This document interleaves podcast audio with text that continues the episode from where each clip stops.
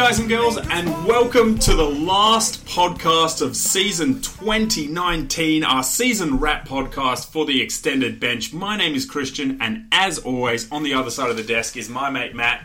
Matt, we've reached the end. It's We did it. Oh We did God. it. Grand finals been and gone. Oh. Hopefully, had some good results.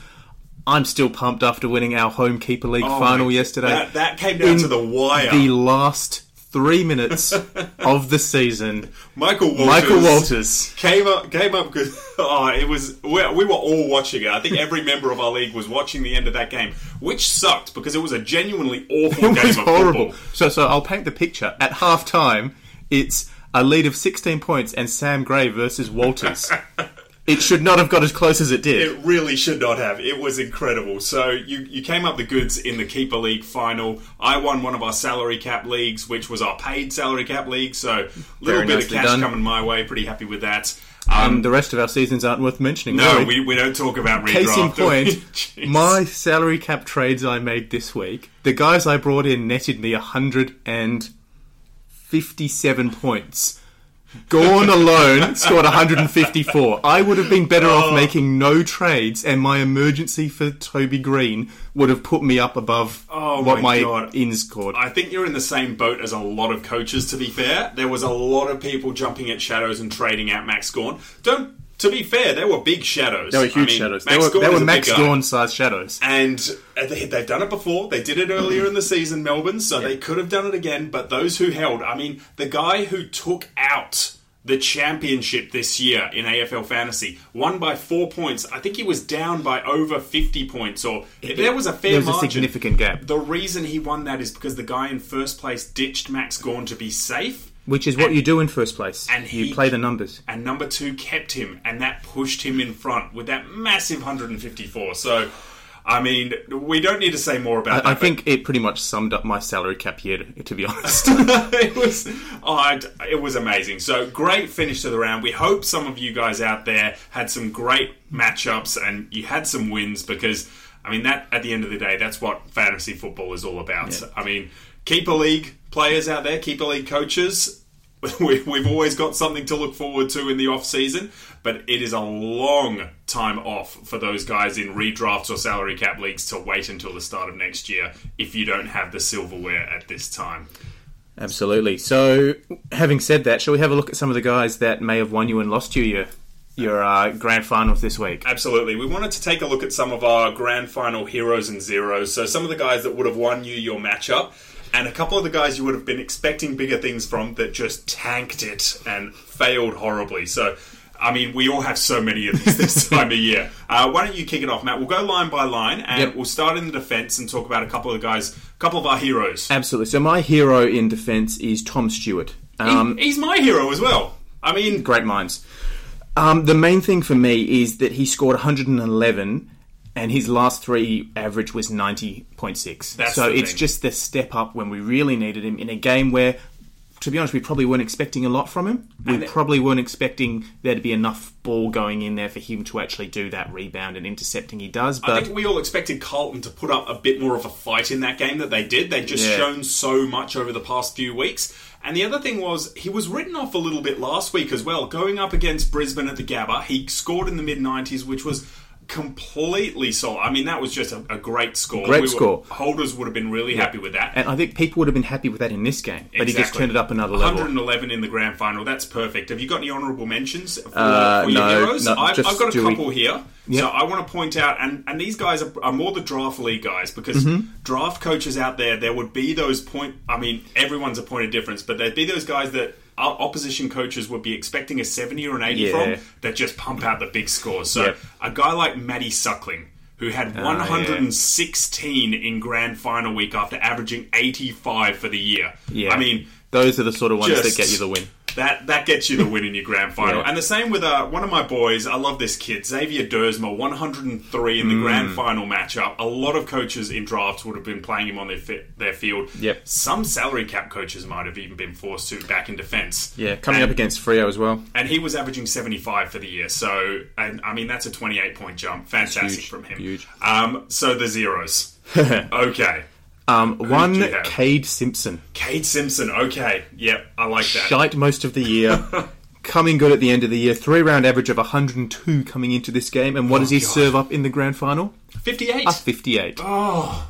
Not good enough, Kade. No, that was aw- that was just a stinker. And he, like you say, he had put up a great His- run before that. His run leading into it was great. People would have been expecting a decent score, but it just, yeah, that one loved it. hurts. Um, it's my my zero for for defense this week was Connor Blakely. Now, Yeah. why Connor Blakely? Because a lot of coaches might have been tempted by his matchup against Port Adelaide. A lot of coaches at the start of the year were expecting a move at some stage into the midfield, and mm-hmm. draft coaches especially. Oh, yeah. he would have been owned in every draft league, and if he was playing, he would be on the field. So when he wasn't injured, he was on your field. He put up a 35 after averaging 75 for the year. That that's ugly. That's lost you matches right there. I mean, I, I just can't Mm. That's explain it tough anymore. to come back from. And and just one more honourable mention to, uh, or dishonourable mention, I should say. It- it really is, yeah. For zero uh, is a guy that you own in your keeper league, Brandon Ellis, who after averaging Oh, jeez, 85 for the year, really could have put in a bit more than 50 in the last game of the season.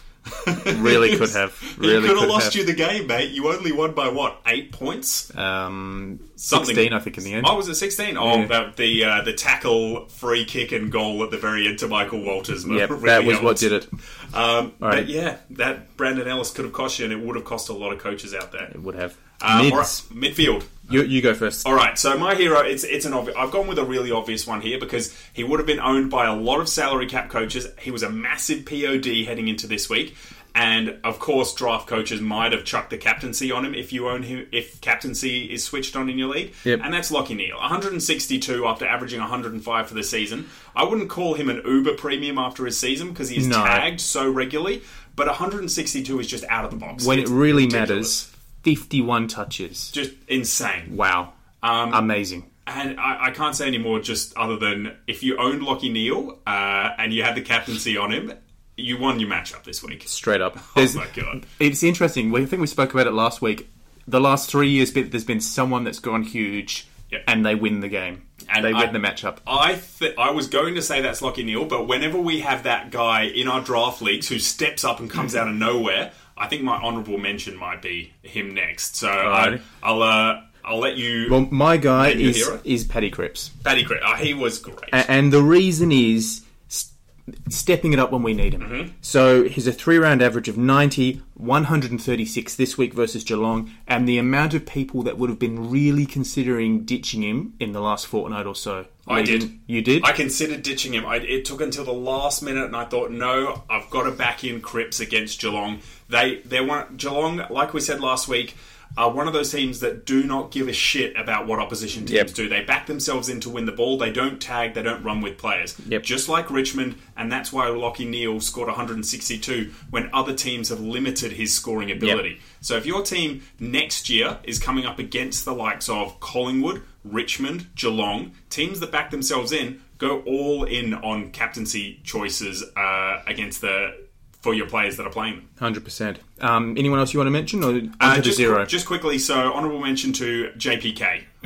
150 in grand final week. That is my guy that jumped out of the box this week and won Yeah. coaches grand finals. He's averaged 100 for the year, which has been bumped up by that 150. But coach opposition coaches would have been expecting him to score somewhere between 90 and 100 this week. They wouldn't have no, one fifties. Oh, no, God. that's that's the JPK of three, four years ago. Exactly. Um, and another little one to Jared Polec, 124 with an 88 average for draft coaches. Yeah, really good draft pickup Jeez, this year. nice. All right, who have you got for your zero? Because there's a lot. It's a man that's uh, been near and dear to your heart the last few weeks. Son of a bitch. Tom Rockliff. Jesus Christ. So, against Freo, of all teams, Mm. Freo barely touched the ball in the second half of this game. It was just goal, centre clearance to Port, kick it into the forward line, goal, repeat, repeat, repeat. And in all of that, Rockliff got 68. oh my god. 68 He to was- Tom Rockliff. He was averaging well over 110 at one stage early in the season, and he brought his season average down to 99. That's how bad he's been over the past few, like over the past two months. Yeah, it's I- just that this end of the season perfectly encapsulates the second half of his year. Yeah, and um, I just think that we can't trust Tom Rockliff anymore. I think that's just something that we have to deal with. He's going to be another year older next year. These youngsters for Port Adelaide are going to get more time in the midfield. The Rosies, the Dersmans, And the Butters. considering how inconsistent and average Port's been this year, Mm-hmm. they have to do something different next year. They can't just keep rolling with the same Yeah. same game plan. I know a lot of people talk about a never again list, and you know, you think about bringing them in next year, and you're not sure exactly. You know, it always changes in a few months' time, but this is a guy that Yep. you have to put on your never ever again list. I just don't think he's going to be a solid fantasy contributor next year. Sadly, at the moment, I'm in the same boat. Having Uh, said that, when we see how cheap he is next year, Oh, uh, we'll probably completely backflip on it. Listen but to this podcast again. Just remind yourself. Um, and uh, my zero, Brad Crouch this week. So after his big year, so 108 average, he was fantastic. A lot of people owned him in salary cap leagues, so it's a little bit negated there. Mm-hmm. But for draft league owners, a 62 is not enough. He would have lost you matchups being one of your top line. You're going in expecting at least 100, probably Exactly. closer to 110. Exactly. Um, and another guy probably to mention is Ben Cunnington, who I know he's a deep draft guy. He's averaged mid 80s this year, 85 average before this week. He's gone to 39 in grand final week. Thank you very much. I hadn't even seen that one. That's horrible. 39 in grand final And week. he's usually that set and forget guy that you just don't worry about. you just guarantee an 85 to a 95 generally. Sometimes he goes a little bit higher than that. yeah, But but he's just you stick him in your team at the beginning of the year and you don't look at him again. Yeah, so I, I think draft coaches Oh, that's would be horrible. livid. It's shocking. That is Uh, we'll move on to the ruck line, shall we? Yep. Who's your ruck hero, my friend? It's got to be gone. It's I. I It's got to be gone. But Yep. it's it's not even an honourable mention. It's a split award. Gawn and Witts. See, I've gone Witts as my hero, And so the- you can go Gawn, I'll go Witts, and then there's an even A- and for. Gawn, it's the fact that everyone was doubting he was going to play. Everyone was concerned about him. If you had the balls to keep him, You- he is your hero. It- well, he won me my salary cap matchup pretty much. The guy I played dropped Gawn, I kept him, and I won by about seventy odd points. Yep, he's a big reason why I won my keeper league Yeah. matchup. Um, and Witts is the guy that you suggested last week could be an option to bring in for him if you needed.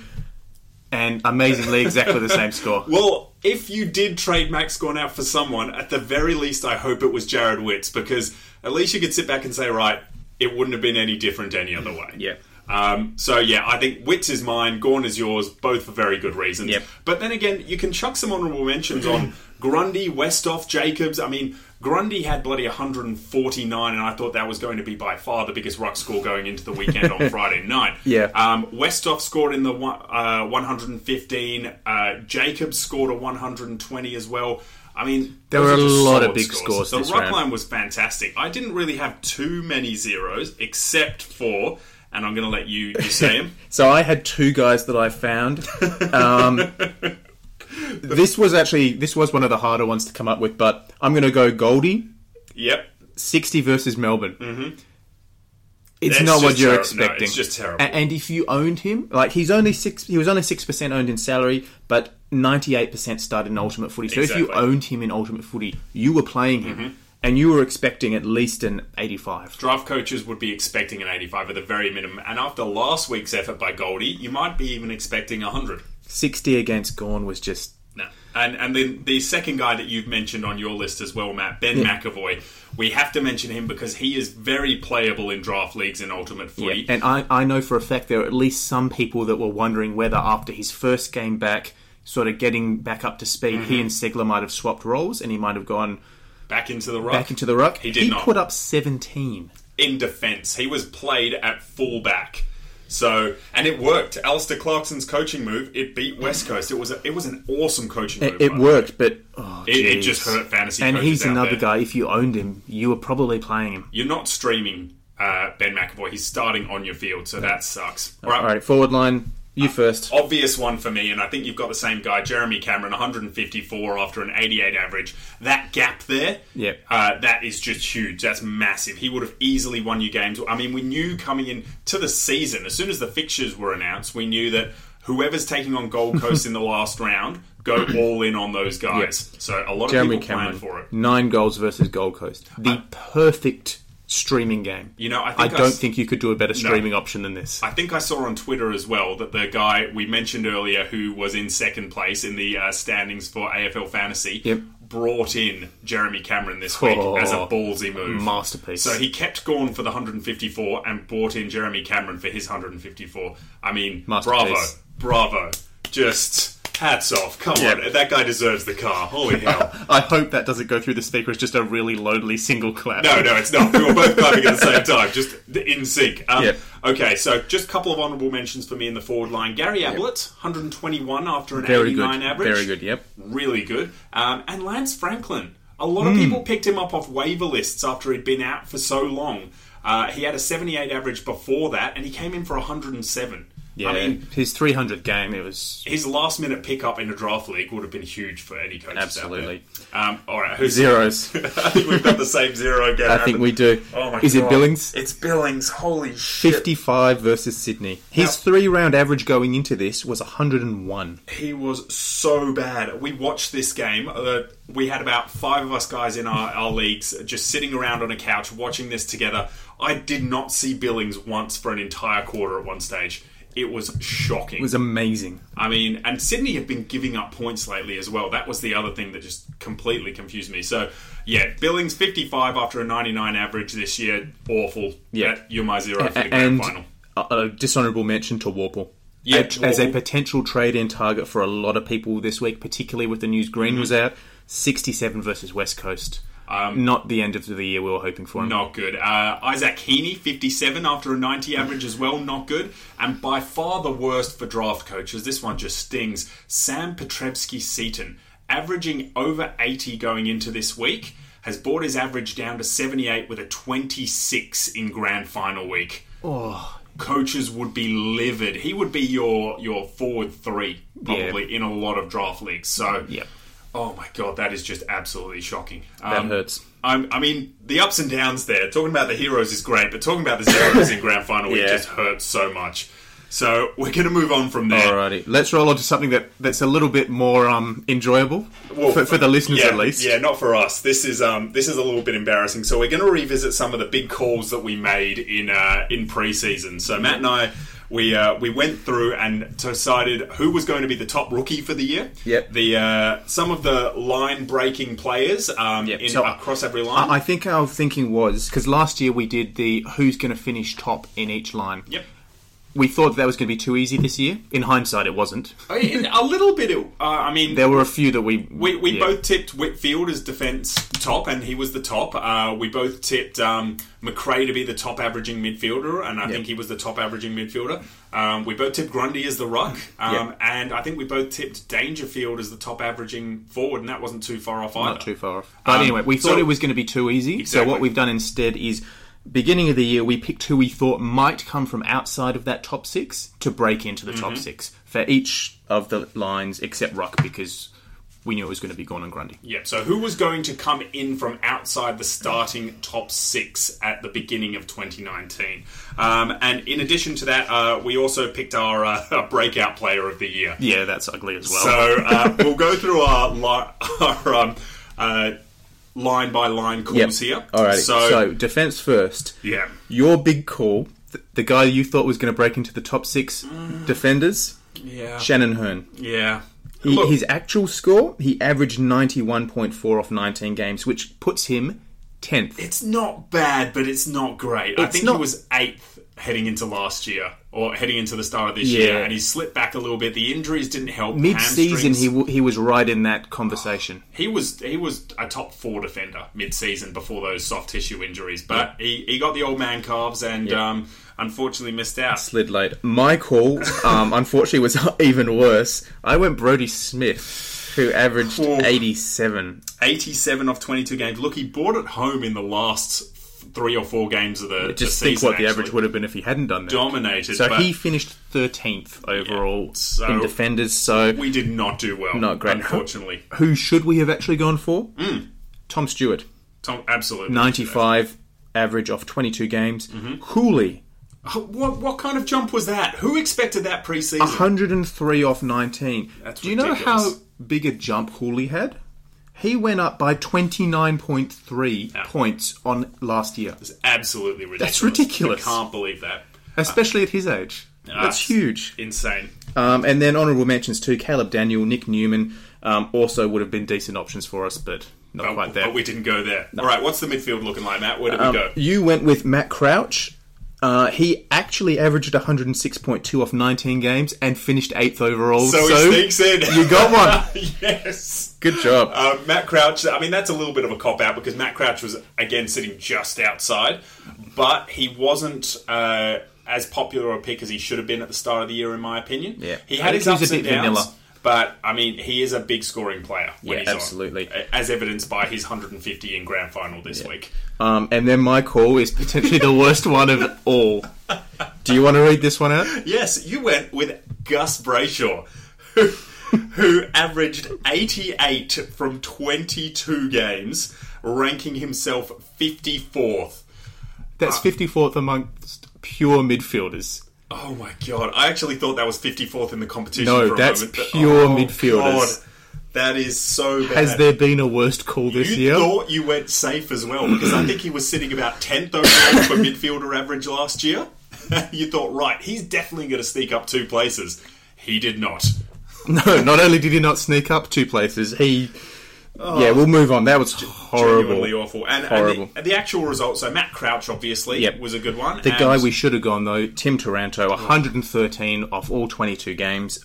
Amazing year. after averaging basically 90 the year before, um, he, was absolutely epic. That that jump was insane, and he looks like a fantasy mainstay for the rest of his career now.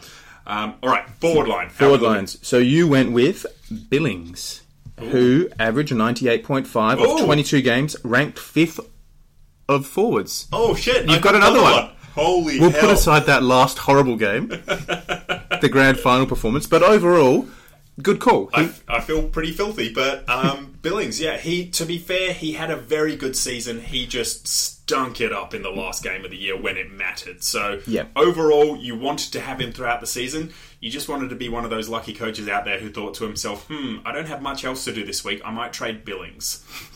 I can almost guarantee nobody thought that this round. Um, okay, and your call, I went with Travis Boak, Travis Spoke averaged was 105, that was an awesome call. ranked third of forwards. that preseason call was amazing, and Yeah. yeah, I'm glad I got one at least. So uh, Travis Boak and Billings were two great options to bring in. Anyone else in there? The other guy that we could have gone with, but we definitely never would have, was Rowan Marshall. No, 99 Rowan off Marshall. 20 games. That, that was epic, and he's going to be a guy that we might have to consider next year for uh, in the rock lineup. You know, Well, he'll be a, he'll be a ruck only next year. We won't have the luxury of Yeah. playing him as a forward, but it depends what St Kilda do with their ruck lineup. If they bring someone else in, I'm uncertain what will happen for him. But if if he's still solo rucking, it's it's going to be interesting, and uh, hopefully, no one else out there gave up uh, Rowan Marshall for Tom Hickey. And that's that's all I'll say on the subject. Moving right along. You won the keeper league this year, though, with Tom Hickey. I, so- I would have won it so much more comfortably if I'd picked up Marshall though. Oh, you would have done it at a cakewalk, mate. All right. So, um, our breakout player. So, this is where we tried to pick someone that we thought would take a massive jump this year. Um, third year breakout, fourth year breakout, fifth year breakout. Just that that guy that you can pick from kind of left field that's going to really push you up the rankings. You went with the same guy you picked last year. Oh, shit. Second time was not the charm. You know, I. W- Ryan Clarke. Fuck. So you and you even picked a score for him. You thought he was going, going to go in the high 80s. Yeah, I don't know why I did that. So, do you want to know what he actually went to? No, I don't. 62 Oh, of 14 games. Playing as a tagger. And you know Sydney. what? It was worse than his 2018, where he went at 70.4 off 19 games. He was. Oh man, he was deemed such a big failure in 20, 2018 as well. Not only did he not break out, he, oh. he went backwards, man. He broke in. That's what he did. He broke in. He broke in. Oh. Third time's the charm next year? Sweet Jesus, no. I, you know, the other thing is, I went back to the podcast that we talked about all of this earlier this week, and mm-hmm. I thought, you know, I re- remember tossing up between him and someone else, and it was Dom Sheed, who averaged 95.6 this year. I could That have would have been a breakout. Oh, God. That would have been a breakout. Okay. Yeah. Having said that, mine's not a lot better. I went Andy Brayshaw, and I also picked a score. I picked 85. His A year actual too early, mate. Yeah, I think I think it is just a year too early. His actual score was 69 and a half off 22. Mm, 3 points better than his debut year. Yeah. I think third year breakout he will actually I come think good. he's going to be very good next I year. I jumped the gun by a year, I think. Yeah. Um, guys that we should have gone with, Marshall, we already mentioned. Mm-hmm. He went from 70 and a half points off 12 games to 99.2 off 20. Yep. 28.7 extra points this year. Yeah, that's. I mean, that's insane. Worpel, 68.2 off 9 games to 96.7 off 22. That's a jump of 28 and a half points. Stupid. I mean, I'm Awesome. very, very interested to see what Tom Mitchell coming back into that midfield does next Me year. too. And the fact that Worpel is going to be a pure midfielder, we are all aware of 100%. this. 100%. I'm my Worpel stocks are going way down at the moment. Yeah, absolutely. So- I, I This was the year to own him in draft leagues and keeper leagues, especially. Absolutely. Hopefully, you owned him. Keepers is still pushing. worthwhile, but he'll drop back for a couple of years before he, He bounces back. I think next year, my guess is he's going to go high 80s, Yeah, mid to high I- I- 80s, that's I'd what say. I'm thinking. I'm hoping that maybe Alastair Clarkson just keeps the centre lineup of Tom Mitchell, Jaeger O'Meara, and James Worpel. If that happens, so Yep. if he's one of the, the three, then he should still co- score very well. Maybe an average in the high 90s would be sustainable, but. If he's not and he gets pushed out a little bit, especially Yeah. if you know they do lure Cornelio back there or Chad Oh, yeah, Wingard if they takes a fair that- bit of time, it's, it's going to be really yeah. interesting. To I mean, see. Titch will come back. Titch can. Titch will probably was getting possessions from a hospital bed while he was having surgery. He's that good. pretty much. But it, the thing is, it does take time for guys to come back from those sort of injuries. Hmm. So he won't be back to 100% at the beginning of next year. So Worpel will still be able to score a bit, just not to this level. not not quite up to that. Um, Hooley, we already spoke Cooley, about. 29.3 points. He jumped by. We could hardly call him a breakout player, though, because he's, I think he's 30, 31. No, Um, but still, that's thirty huge additional jumps. players. It's not quite a breakout, but it's a massive jump. That's huge insane. jump. And then just quickly an honourable mention to Reilly O'Brien, who has come from absolutely nowhere, Just come from the clouds, and uh, set the world on fire. it was insane. Um, and that'll lead us onto our best cash cow call. Yes. Um, now we Great went. segue. We we also uh, said that besides Walsh, so we weren't Yeah. allowed to choose Walsh going into this because we all assumed that if he wasn't going to be the top cash cow, was right going to be one, two, or maybe three. Yeah. So uh, without choosing Walsh in the preseason, I can't remember who you went with. Who did you go with? um, Hately. oh, oh, look. 244k to begin with. Um, and I picked he was going to play more games than your pick as well, Mm-hmm. who we'll get to in a second. But Hately, he actually played seven games. He got up to 403,000. It's an increase of 159. Yeah. Good, not great. Not great. So still, a lot of people owned him, and that 159 would have come in very handy. But I'm pretty sure the guy that I went did a little bit better. The guy you picked absolutely destroyed Hately. Uh, that- you went Xavier Duursma, who not only started cheaper at 236k, he played twice as many games as Hately with 14. He's Almost final, three times as many games. Um, oh, sorry, no, he played 14 games. My yeah, bad. yeah. His actual score that he ended, uh, his actual final price he ended up with was 550,000. Um, oh no, sorry, you picked he was going to play 14 games. He That actually it. played he 20. played 20 games. That was it. So he almost, He almost tripled, tripled Hately. Hately's. Um, and increased his price by 314k. And it was intense, and Great he pick. is he is going to be a very good fantasy player as well. When he, Yeah. I think he's going to be that wingman, uh, sort of maybe an Andrew Gaff role. Uh, Yeah. He's got a he's got a fair bit more skill, I would say, though, than Andrew Gaff at at his age. Yeah, I would say so. So yeah, it's going to be really interesting to see what he develops into. Um, Really like him. Um, who we should have picked? I think this is the number one guy. Look, I, I want to just quickly uh, step in here and say that a lot of people are saying that Sam Walsh is the best cash cow of the season, is the best rookie of the season for fantasy. He's not. No, he's, the, second best. He's the best rookie from a football perspective. one hundred percent, no question. He is winning the Rising Star nomination. 100%. by oh, just Not the best amount. fantasy cash cow, though. No. no. That person. Was Reilly O'Brien. I mean, this guy started so much cheaper than Sam Walsh. So Sam Walsh started at 270k. Reilly O'Brien was 232k. Yep. Reilly O'Brien increased by five hundred and eleven thousand dollars to a total of seven hundred and forty-three k at his peak, compared to four hundred and two k and six hundred and seventy-two k at his peak for Sam Walsh. Well, yep. He's almost. I mean, He almost played as many games as well. Walsh played all 22, O'Brien played 18. he pl- he made more than one hundred thousand than Walsh did.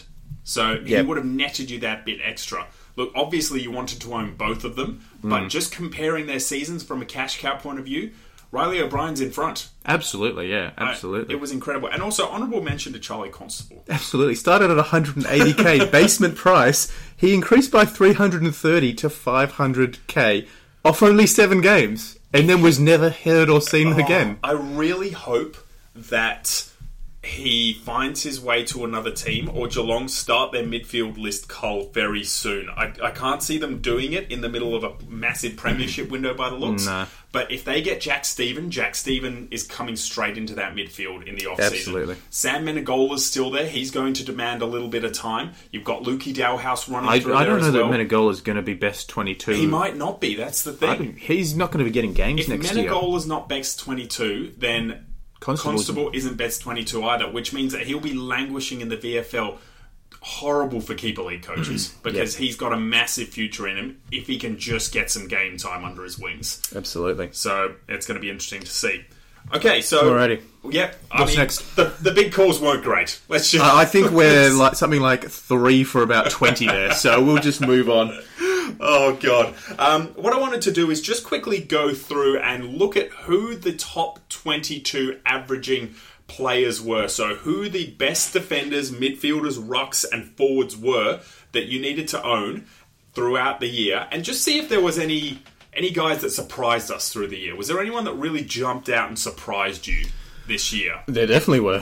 Who, who? I mean, Taranto just off the gun. We've already spoken about him, but Yep. 113 off of his 22 games. Yep. He played every game. Uh, so I had him in my salary cap team for a lot of the preseason, moved him out late because I thought he was a little bit too risky. yep. I was expecting him to break out, just not to this extent. He was amazing this year. Off the back of that average, Yep. so he'll be priced very high next year. Would you start the year with him in 2020? Would you be tempted? because he won't be as popular because there will be cheaper options I, I think you've got to look for value, so it depends who else is around and who's underpriced. The thing for him this year was he was value. He was Yes. underpriced for what he could do as a breakout.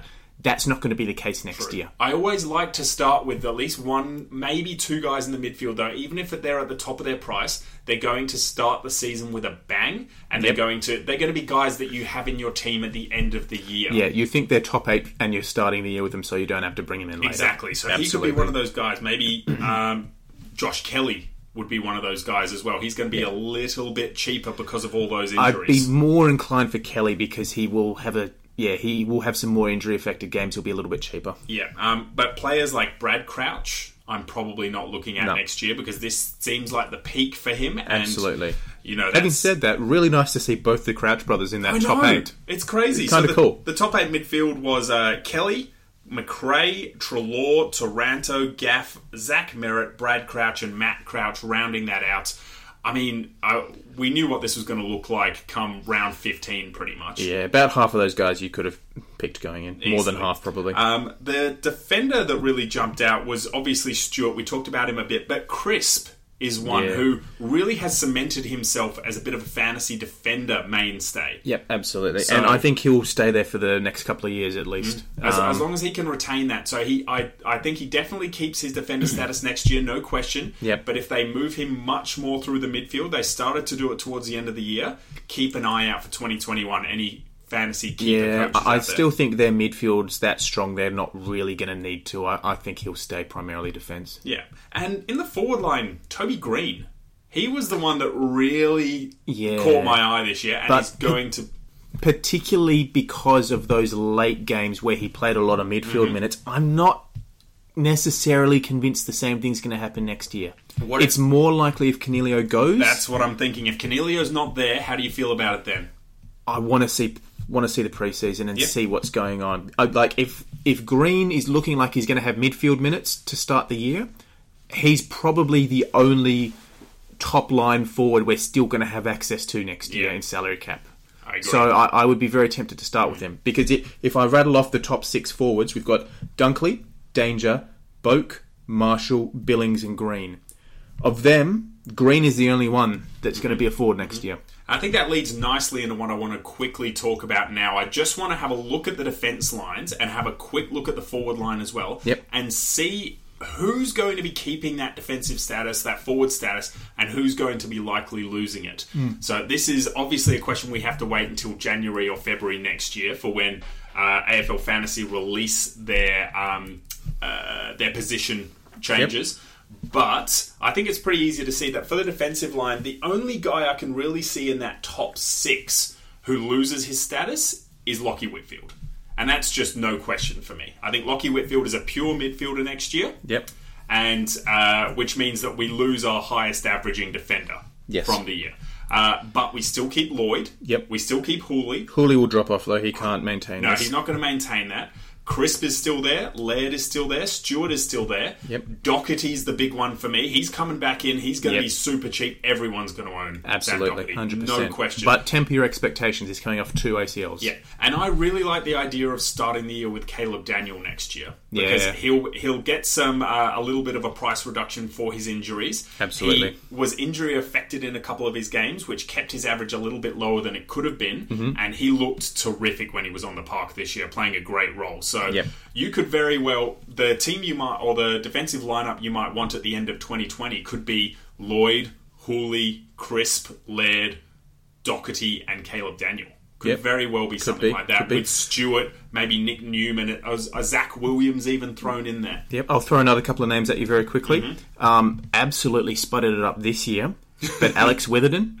Yes, There's a reason everyone was really high on him at the beginning of this year.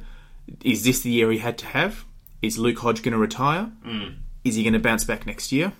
I, I'd back him in to bounce back. I would honestly back him in to bounce back. And where I love a bit of Alex Witherden. He's he's just got that natural uh, footy awareness. He knows where to place himself. This year's been a little bit different. The ball hasn't been down in defence as much, and they like to slingshot it very quickly, not chip it around in the back line. yeah. They've used Rich a lot more than Witherden, but I think moving forward, there is a role for both of them in the team. I agree, Um, and especially with Hodge moving out, then instead Yeah. of being three key distributors from defence, there'll be two. Yep. Um, and the other name I'll throw at you is Blakely.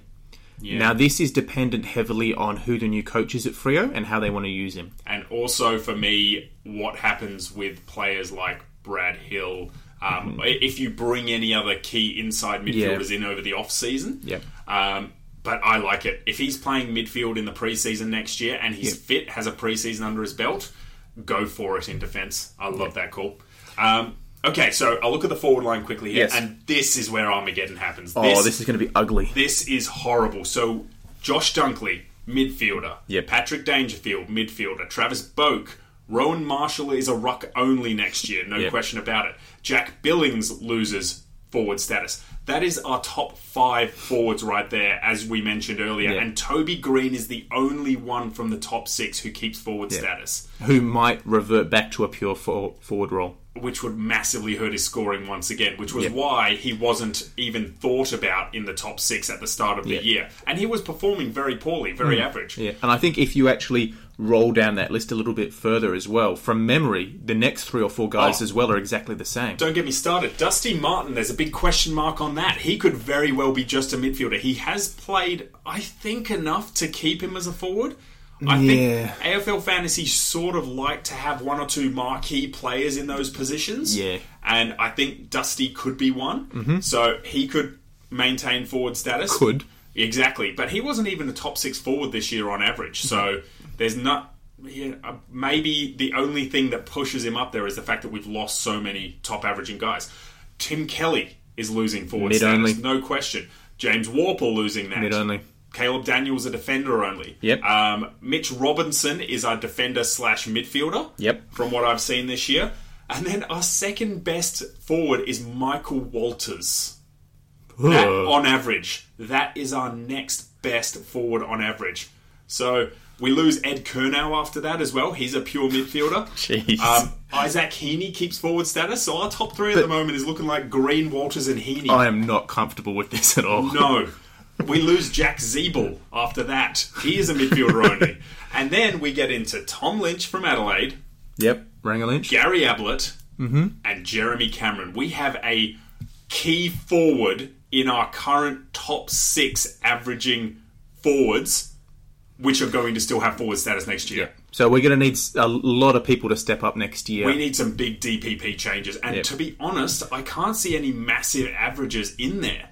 I mean, It'll be interesting to see how next year plays out. It- Yeah. I think very, very early mail, but I'm at this stage thinking just off that next year I'm going to have a lot of rookies in my forward line. absolute stack rookies in your forward line. That is 100% what I would be doing. That's a great call. So um, yeah, we'll see what happens when the positions come out in a few months, though. Oh my god, it's awful. Um, I, I want to get away from that because I don't like looking at our forward lines next year. It's not going to Yeah, be good. alrighty, let's move on. Um, so I guess, I guess we should talk about the risk it for the biscuit results for 2019. Now, this is, of course, this is our favourite game to play during the year. What we aim to do is we're wanting to find that one guy on your waiver list who can come onto your draft team, play on field, and he's going to score great for you that particular week. So if you've got a tough matchup, if you're the underdog, uh, if you've got injuries, you know, you need someone streamable, this is the guy that you can bring in for that one particular week. Now, as evidenced by our choices throughout the year, most likely they're not the guy that you want on your field.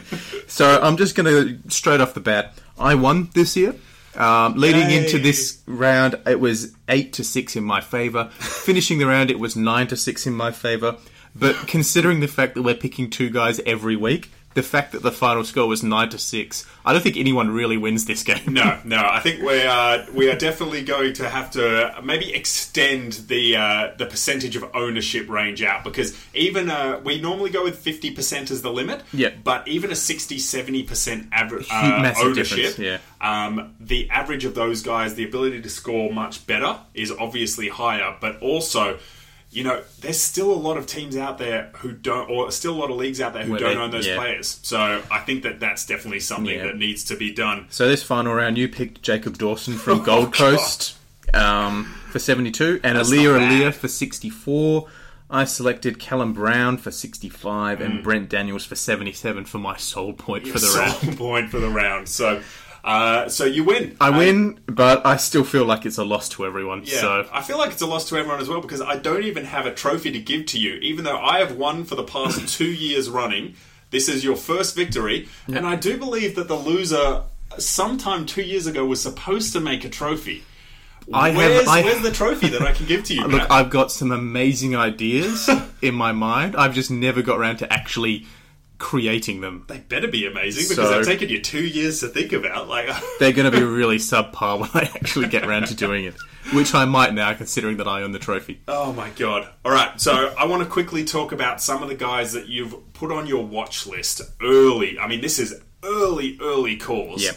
Cool. But I do I do want to bring some of these up because research starts now, guys. Yes. So your 2020 research starts now after the finals, and there's still a lot of AFL footy to be played where we can monitor how our fantasy players are going. And it's important to watch guys during the finals because they don't include final scores in your average. Absolutely. So keep an eye on those. Not, not in your. AFL fantasy average. So when you look at the app at the beginning of the year, those are their home and away averages. So if they really spud it up or if they really smash it during finals, that's not included. So watch and keep an eye on those And scores. coaches notice that. If you do terribly during finals, good luck getting time on the ball next year. But if you perform out of your skin like a Dom Sheed did, you're going to get more time in the midfield. So, yeah, just uh, keep an eye on those scores through the finals. Now, who are the early guys that you like the look of for next year? Alrighty, so I've broken this down into salary, redraft, and keeper. There's a few guys that sort of cross a, a, a few of those different categories, but salary, I'm looking at some breakout potential guys. I like so it.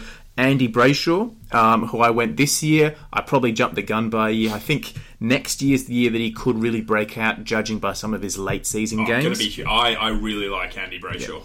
Um, likewise, Hunter Clark, you saw some of his late season games. Awesome. I think he'll be a bit underpriced in salary cap. You could jump on there. Um, there's been a couple of late games from Bailey Fritsch that I've really liked, and he should have forward status again next year. Uh, so he might be one of those slightly underpriced, mid-priced guys you could look at in the forward line. Agreed, agreed. Uh, Dan Houston, Oh, really interesting. towards the end really the year. So, interesting.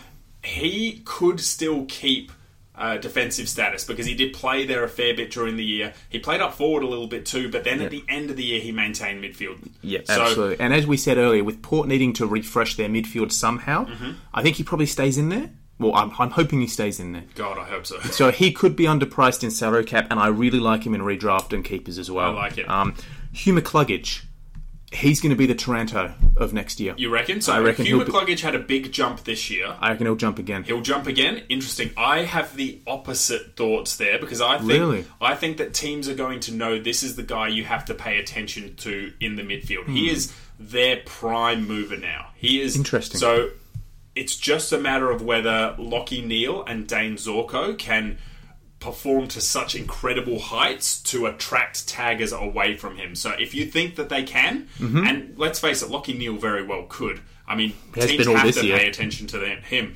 So you know, maybe Hugh McCluggage can just stay in the shadows. Nobody notices him. But I mean, you would have thought that too about Taranto going into this year. That's that true. He was one of their prime, he was one of their best ball users. They've got Kelly, they've got Whitfield, they've got Cogs, and yet he put up the scores that he Yeah, did this year. I guess you're right. Yeah, so, So- that's that could be massive. No, he won't have as big a jump because he's averaging in the, the mid high nineties. Yeah, uh, but he's still going to have a jump. So Could I be like enough. it.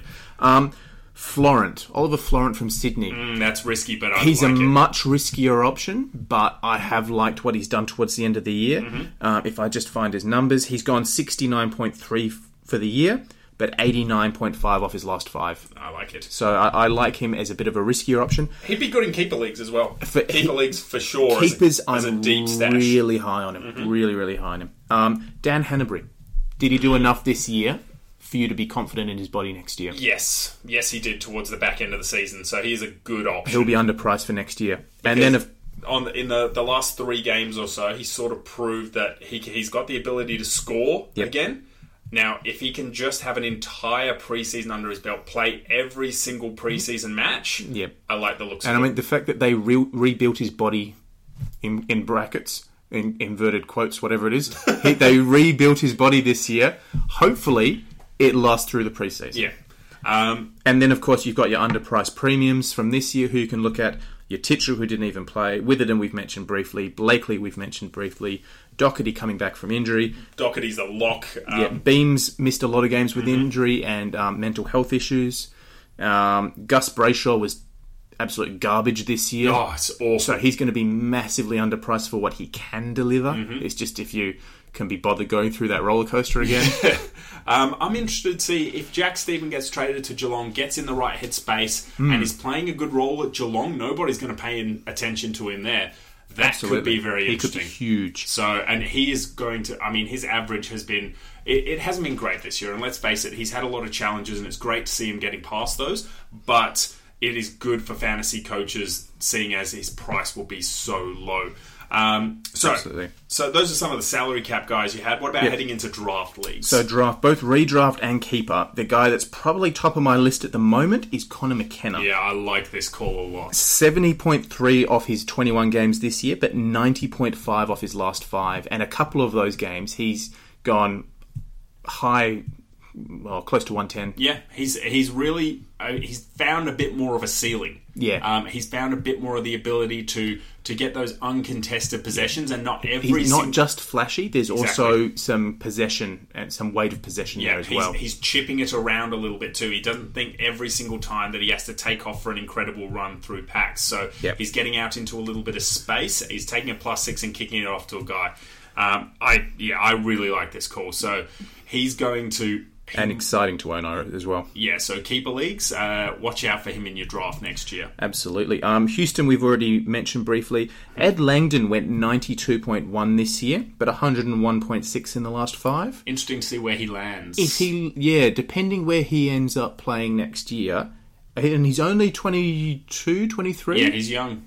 He's still got a little bit of growth in him, I reckon. I'm hearing word that Melbourne is interested in him uh, because they don't really have outside run. They got a lot of inside lot guys, that. yeah. I mean, when you're playing Angus Brayshaw on a wing, Yeah, uh, it's Angus not his Brayshaw's natural not position. a wingman. Uh, that could be a really good place for him to go. Absolutely. It could If be fantasy just hell, but it could be terrible. It could be incredible. But if, if, you've got back into gear, guys like Gus, Viney, and Oliver feeding it out to you, Mm-hmm. and he can run all day, be interesting to see what happens there. Yeah, I like it. Houston, we've already mentioned, obviously, Yep. and I really like Houston for, for redraft leagues as well. Yep, Hunter Clark we mentioned briefly for salary caps. I like him in redrafts as well. Um, Redman is another Essendon defender um, who 68.9 for the year, but 75.4 for the last five. Um, also likes to chip it around a little bit and is a bit of a distributor of halfback. I like him as and well. solid. Um, all right, so those are some of the Yeah. redraft only, or, or just more focused on redraft. Yep. But keeper, there's always some deeper guys, some really, really, you know, late holds that you've got to take. Some of the younger guys as well. Yeah. Any you looking so there? there's a lot of guys who I've already mentioned here. Florent, I really like as a bit of a breakout next year. and he'll fall a little bit. He will, he will, because he's been pretty average Yeah. fantasy wise so far in his career, if we're honest. Um, Jack Battle, I really like. Um, went at only 68.4 this year, but I really like his role, so I think he can continue to grow, and as a key position player, a lot of growth there. Um, Aaron Naughton.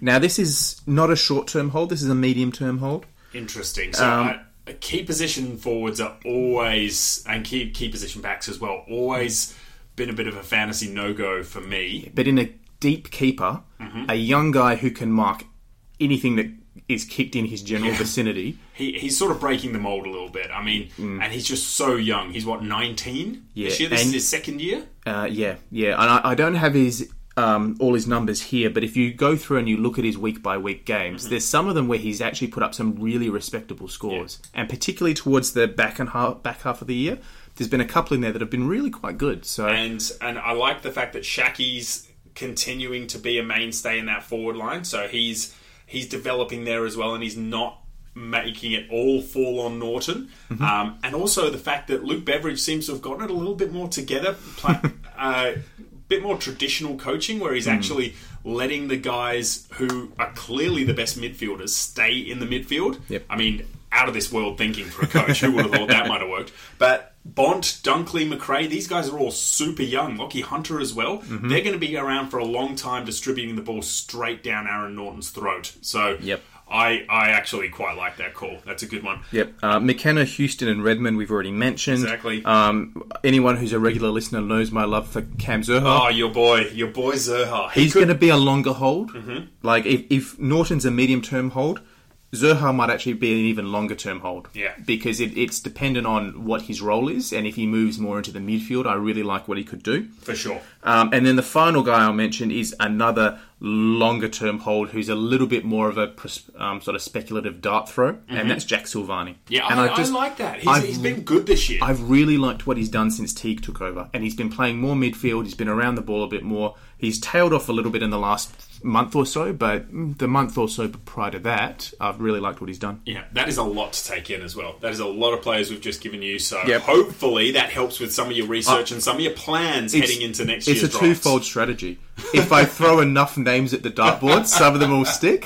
And also, if I throw enough names, then people in our league don't know who I'm actually targeting. Yeah, this is this is the really delicate balance because we're giving away a lot of our our thoughts and a lot of our A lot of um, our fantasy IP. Exactly, and uh, and yeah, so uh, the guys that we're drafting against really know who we want in our draft leagues heading into next year.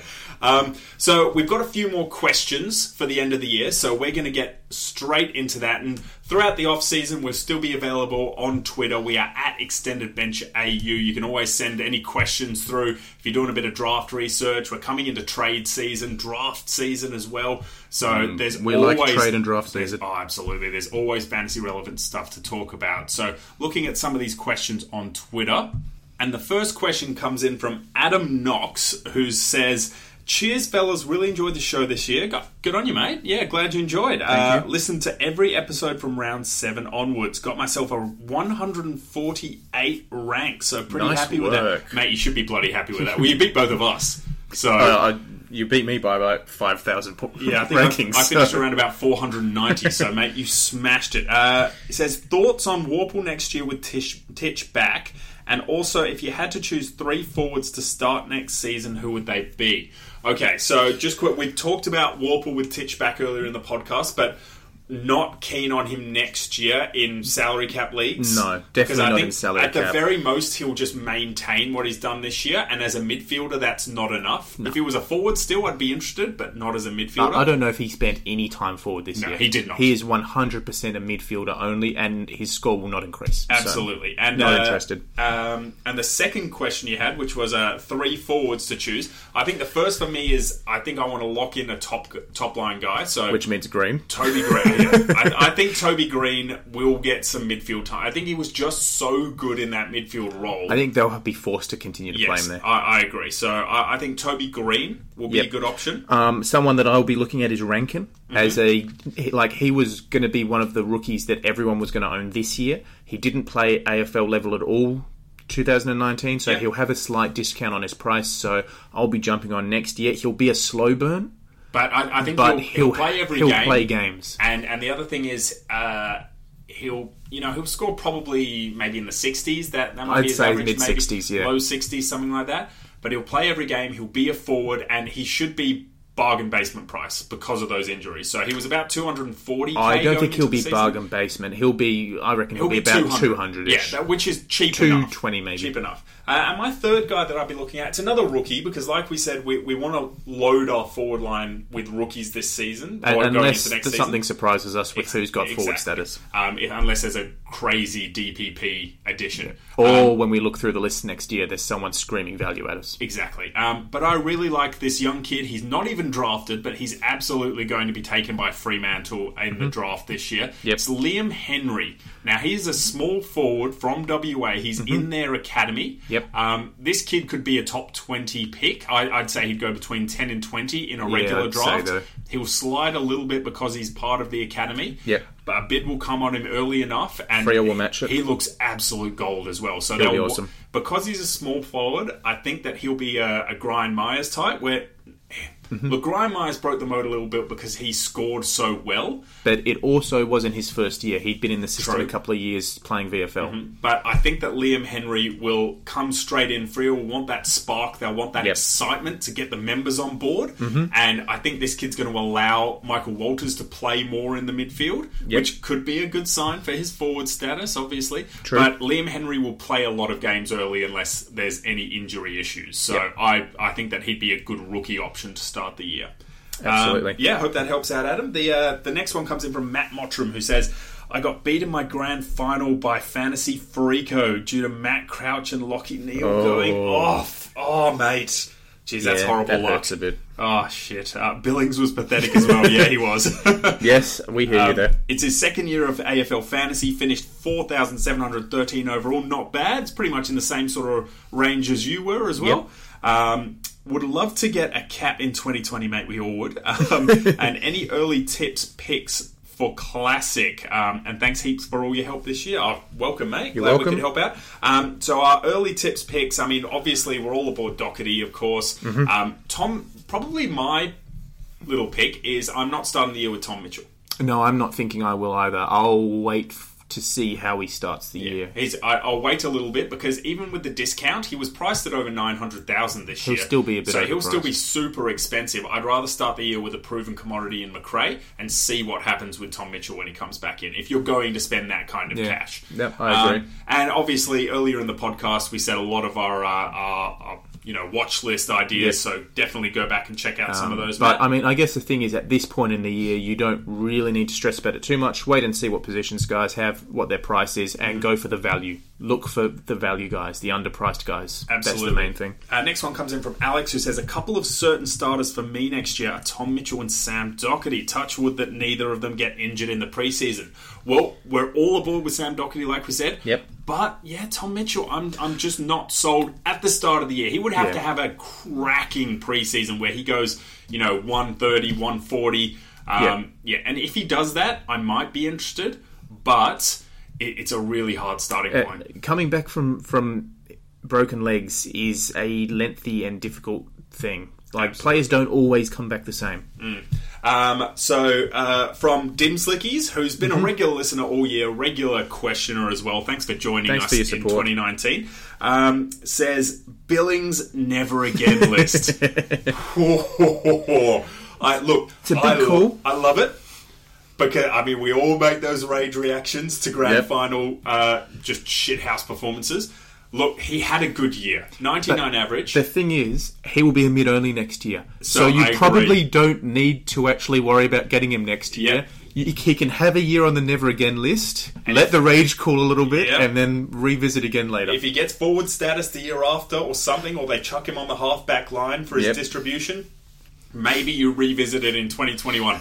But you don't have to worry about it at all. Surely Billings is not pushing his average up into genuine midfield number contention. So he's not. I can't see him averaging between 105 and 110. I just can't see it happening to make himself not at valuable this stage. Not at this stage, no. Um, and uh, and Dim Slickies also says, uh, as a side note, any chance of you boys doing a listener draft comp? It's something we thought about in the preseason, and Yep. I definitely think it's something that'll be in the cards for 2020. Watch this space. We'll see what we can do. Absolutely. Keep an eye on our Twitter account because uh, as we head into draft season next year, definitely something to be announced. And mate, you'll be first on the list. Trust us.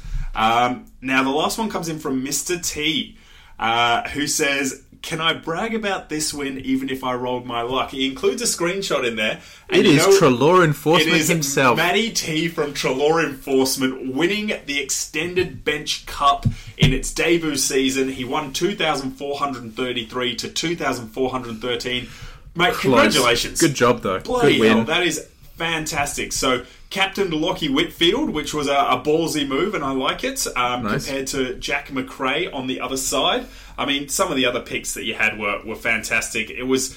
Um, some of the unique matchups were a bit lower scoring, you know, averaging between 90 and 100. The Zac Williamses, uh, Bachar Houlis, Jack Crisps. So there weren't any Oh. massive breakout guys. Yep.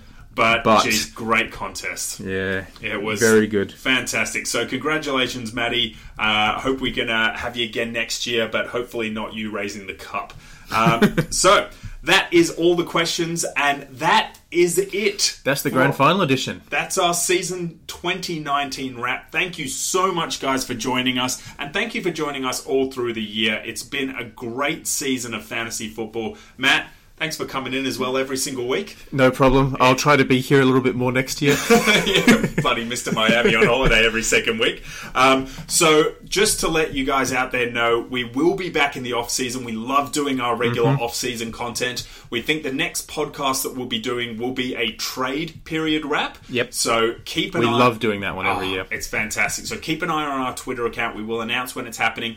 We'll get your questions in because there will be a lot coming from this year's trade season. But once again, thanks for joining us in season 2019, and we hope to catch you again in season 2020. Cheers, you. guys.